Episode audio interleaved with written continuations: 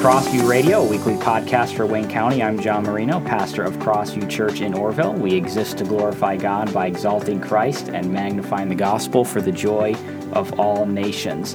I'm uh, looking forward to the conversation today because I've got a good friend of mine here with me, uh, Jason Little uh, is um, a friend from when we were down in uh, South Carolina, and we got to know each other. In fact, actually worked together uh, for a short period of time and uh, attended church together. Jason Little is the executive director of CDI, which is Christian Discipleship International, and I'm really looking forward to hearing a little bit more about this ministry and uh, Jason, your heart for uh, ministering the gospel to really all nations. So, Jason, thanks for being here.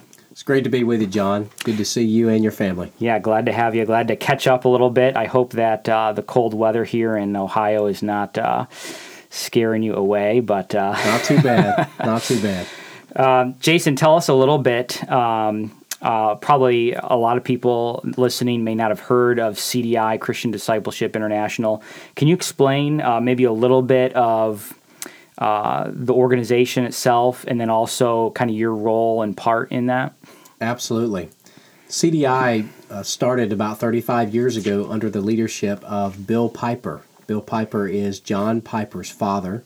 And on our website, cdimin.org, you can read a little bit more of the background of that relationship and how Bill Piper started this organization under the name ROGMA International. Mm-hmm. And it was started as a correspondence course discipleship ministry. So Bill Piper in response to evangelistic meetings he held both in the U.S. and in Western Africa. He wrote discipleship courses to be used for personal study and follow up for new believers. And over the years, those courses were uh, translated into over 50 languages and used mm-hmm. in over 60 countries. Um, we still get requests every now and then for the original courses in order to be translated mm-hmm. into a new language or a new dialect.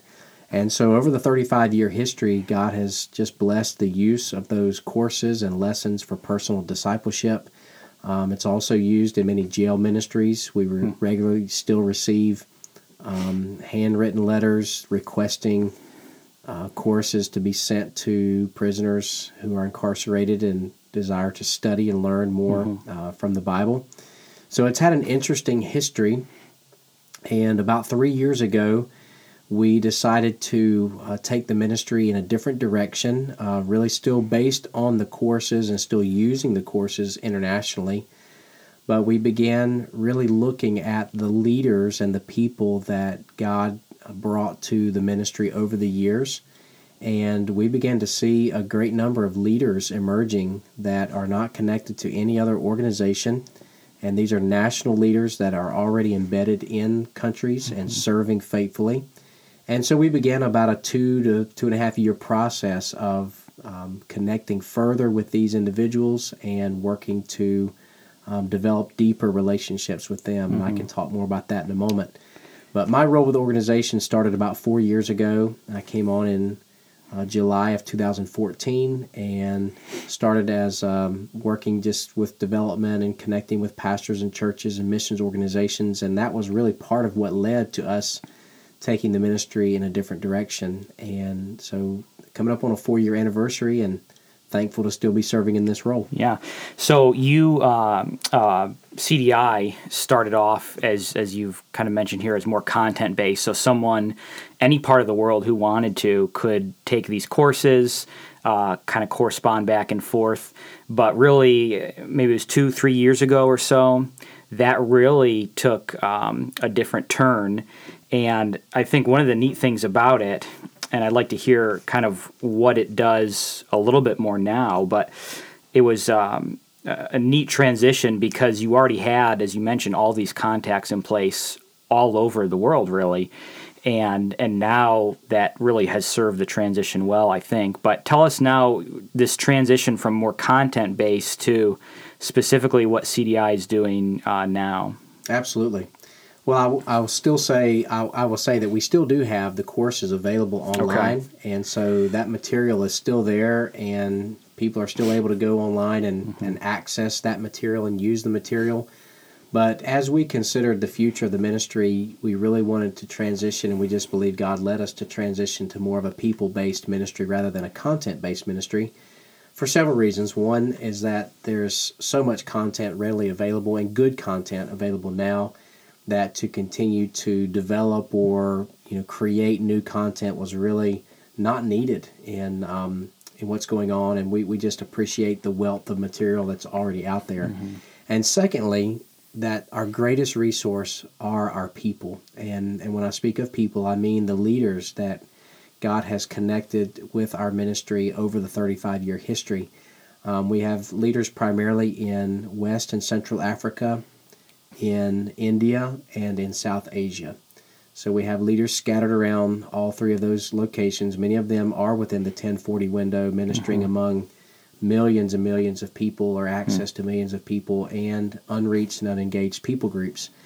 And as we've um, continued to develop and deepen our relationships with these leaders, um, that's really the emphasis that we have now is empowering these leaders to carry out the Great Commission mm-hmm. right where they are. So we are uniquely positioned because of the people that God has connected us with over the years to be able to maintain and really um, mm-hmm. carry on our ministry in partnership with national leaders mm-hmm. who are already in the field. Which is a little bit different from um, kind of the traditional uh, missions. You guys are not a missions agency. Uh, and and correct me here, but you're not dealing with uh, missionaries directly, right? Correctly, you're, correct. Not Western missionaries. Sure. Um, so we would view, in a sense, national pastors mm-hmm. and national leaders as a missionary sure. in that sense, but they're not sent out in the traditional format of raising support mm-hmm. and uh, and then sending them, deploying them to the field. You know, we're blessed to have um, really good relationships with trusted national leaders mm-hmm. that have developed over decades of, of hmm. time serving together in a content based ministry. So, now how do you take that? So, you've got these national contacts all over the place, all over the world. How are you connecting them uh, with, um, with resources back here uh, in the States? Good. Well, the, the first part is is as we have learned and gotten to know them, we've also made it a very intentional point to meet them where they are. So we mm-hmm. have been making trips over the past two to three years to meet our national partner candidates in their place of ministry. We feel very mm. strongly we cannot represent them well um, or accurately, even to churches and individuals in the states, unless we have been there in person and seen them, met them, uh, met their families, and we've been able to uh, personally um, view and see and, and vet what's going on in their place of ministry. So uh, we see ourselves now as a networking mm-hmm. uh, conduit ministry. So we are striving to um, receive the stories and the reports and the input from our national partners mm-hmm. and then tell those stories, whether it's on social media, through our newsletters, or through personal presentations and visits in churches or with individuals, just to share what God is doing through these very capable leaders all over the world. And our strategy for churches and individuals, what we're asking for them to do is to partner with us and literally to use that word partner, the first part of that, as an acronym P A R T. So we're asking churches and individuals to, to partner with us through prayer, through accountability, through resources, and then finally through training. Mm-hmm. And it really, the starting point of it all is prayer. And so we're just trying to connect. Um, people here or really around the world to what God is doing in all these locations with our partners, our national partners, and to just get the word out and mm-hmm. for people to be praying. And so you can subscribe to our prayer updates at our website. Uh, there's a link at the very top of the page. Mm-hmm. You can click on, in just a couple of steps, you can subscribe to receive prayer updates. So every time we publish those, they'll come to your inbox early mm-hmm. in the mm-hmm. morning. So whether you access your email early or at whatever point throughout the day, yeah. that prayer update will be waiting for you. What is that website, just for people who yeah, are interested? Yeah, it is cdimin.org. Cdimin.org. Okay. And that'll take you to our homepage. What does the, uh, you, you, mentioned this four part strategy that you guys are um, um, implementing here in terms of just practically what that looks like. So you, you're ba- basically networking national pastors with maybe a pastor here in the states. What does that look like in terms of just real practically how they're interacting with each other and, and that kind of thing? That's great. What we would love to see is relationships, and John, I'm glad you mentioned that. We, we're very strongly committed to the local church. So mm-hmm. even though we are yeah. a, a parachurch organization, mm-hmm. autonomous organization, we, we feel very strongly that we want to be supporting national partners yeah. who are serving within the context of a local church, number one. And number two, we want to connect them with pastors and local churches here, mm-hmm. congregations that can get to know these men, their mm-hmm. families, their burdens, their needs, um, to be highly relational and highly connected. So we would envision um, missions minded individuals and churches and pastors and, and, a combination of all three to begin to build um, relationship with our national partners through email, through um, FaceTime, conversations, mm-hmm. phone calls, even text messages, and all of that would be structured. It wouldn't mm-hmm. be uh, loose to where anything goes at any time. We would have parameters, and you know we would be a part of that coaching process to mm-hmm. where you know a pastor here wouldn't be burdened with correspondence. Um, all of that would be you know we we'd be, have a mm-hmm. role there to, to manage it well. But we still want to have a you know give an opportunity for pastors to, to build a um, you know, a good relationship with a national partner overseas. Yeah. And that's a unique opportunity as we see it. Um, you know, it really differs. And again, uh, to just uh, reemphasize this, you guys are not a missions agency. You're more of your networking, yeah. um, you know, ministries and resources together. So this really is different from what the traditional uh, missions model has been. And I appreciated, um, as you've been sharing with our church, um, even as you, as you preached for us, you know, the idea that you know you're not trying to overturn or reinvent the wheel or something like that. But at the same time, sometimes um, you know the typical missionary model has been you send an American missionary over. Uh, and then they serve for 50 years or whatever, and then another American replaces them. Um, how does that again? Why? While we're maybe that's not necessarily. I mean, God can use that, but how does something like that really inhibit ministry in one sense, and how does CDI kind of overcome some of those limitations? Sure. Well, again, we, our starting point is the relationship that we already have with with trusted national partners mm-hmm. that's been developed over decades of ministry. And um, to many mission traditional mission agencies' credit, um, I see a lot of movement in that direction anyway. Mm-hmm. So there are a lot of organizations that are intentionally yeah. uh, discipling nationals and um, turning over leadership to national mm-hmm. pastors, which I think is is the right um, direction for for us mm-hmm. as as a global church to be taking. Um, but we already have those relationships, mm-hmm. so we're really just building on what God has already given to us. Um, these are men that are already embedded in their culture. I mean that this is their culture. They're not coming to it from mm-hmm. somewhere else they know the language, they know the mm-hmm. culture, they know the, the context, um, they understand the challenges, they understand the people. And these are men that are already serving. They're, they're not waiting for us to tell them what to do. These are men that are already mm-hmm. doing the work. And our job, as we see it, is to come alongside of them and to further empower them to be able to carry out the Great Commission. Yeah. Um, so to fill some gaps for them. Yeah. And that and that really I think helps in, in in the sense that they they can evangelize, they can disciple their own culture better than we can. Absolutely. Uh, and, and the same is the opposite is true. Um, if we had someone from another country come over here, the the learning curve would be significant to be able to minister, and so there's advantages I think to uh, to that. So that's so I I appreciate that about CDI. Going back to the partner yeah. strategy, starting with prayer, and then the A stands for accountability so that again naturally flows out of a relation a relationship. Mm-hmm. So whenever there's steady correspondence, um, there can be regular accountability, and and we don't mean that to be in the sense of moral accountability, although it may be, but mm-hmm. really just ministry accountability, yeah. and it's more of a, the idea of, of, of relational partnership and just mm-hmm. encouraging one another, um, holding each other accountable, lifting each other's arms yeah. when we're weak. Um, and we're hopeful that those relationships with individuals and churches will then lead to the R, which is resources. Mm-hmm. So when there are some gaps, uh, whether it be for um, you know Bibles or discipleship materials. Um, it could be a, a computer in, in some scenarios. It could be help with transportation or um, you know logistical things. There, there's just a variety of needs and gaps that exist in certain countries and contexts that we may not even be aware of in, in our context that are very real needs there and that our partners on their own strength and with their own resources just simply cannot fill. And so we want to come alongside them and networking by networking with individuals and churches and organizations, even mm-hmm. businesses in the state, Sure. to be able to help fill some of those gaps.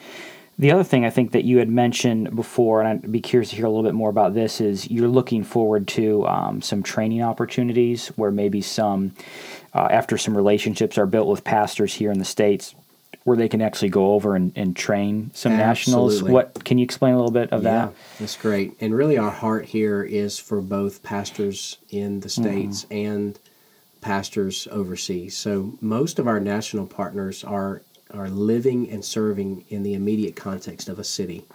So they have an, an urban center, and so they have access to resources such as internet and banking, transportation. But they are ministering primarily um, to rural or village pastors outside of the city who have very little theological and practical education. Many of them um, are, are followers of Jesus. They're passionate about serving. They want to they want to do the work of the ministry, and the need is there. The opportunities are there, but um, the gaps are very very real. The theological and practical gaps are real. So that's the T in our partner um, strategy is to partner with um, our brothers overseas to help fill those gaps and provide some training. And that's where we haven't.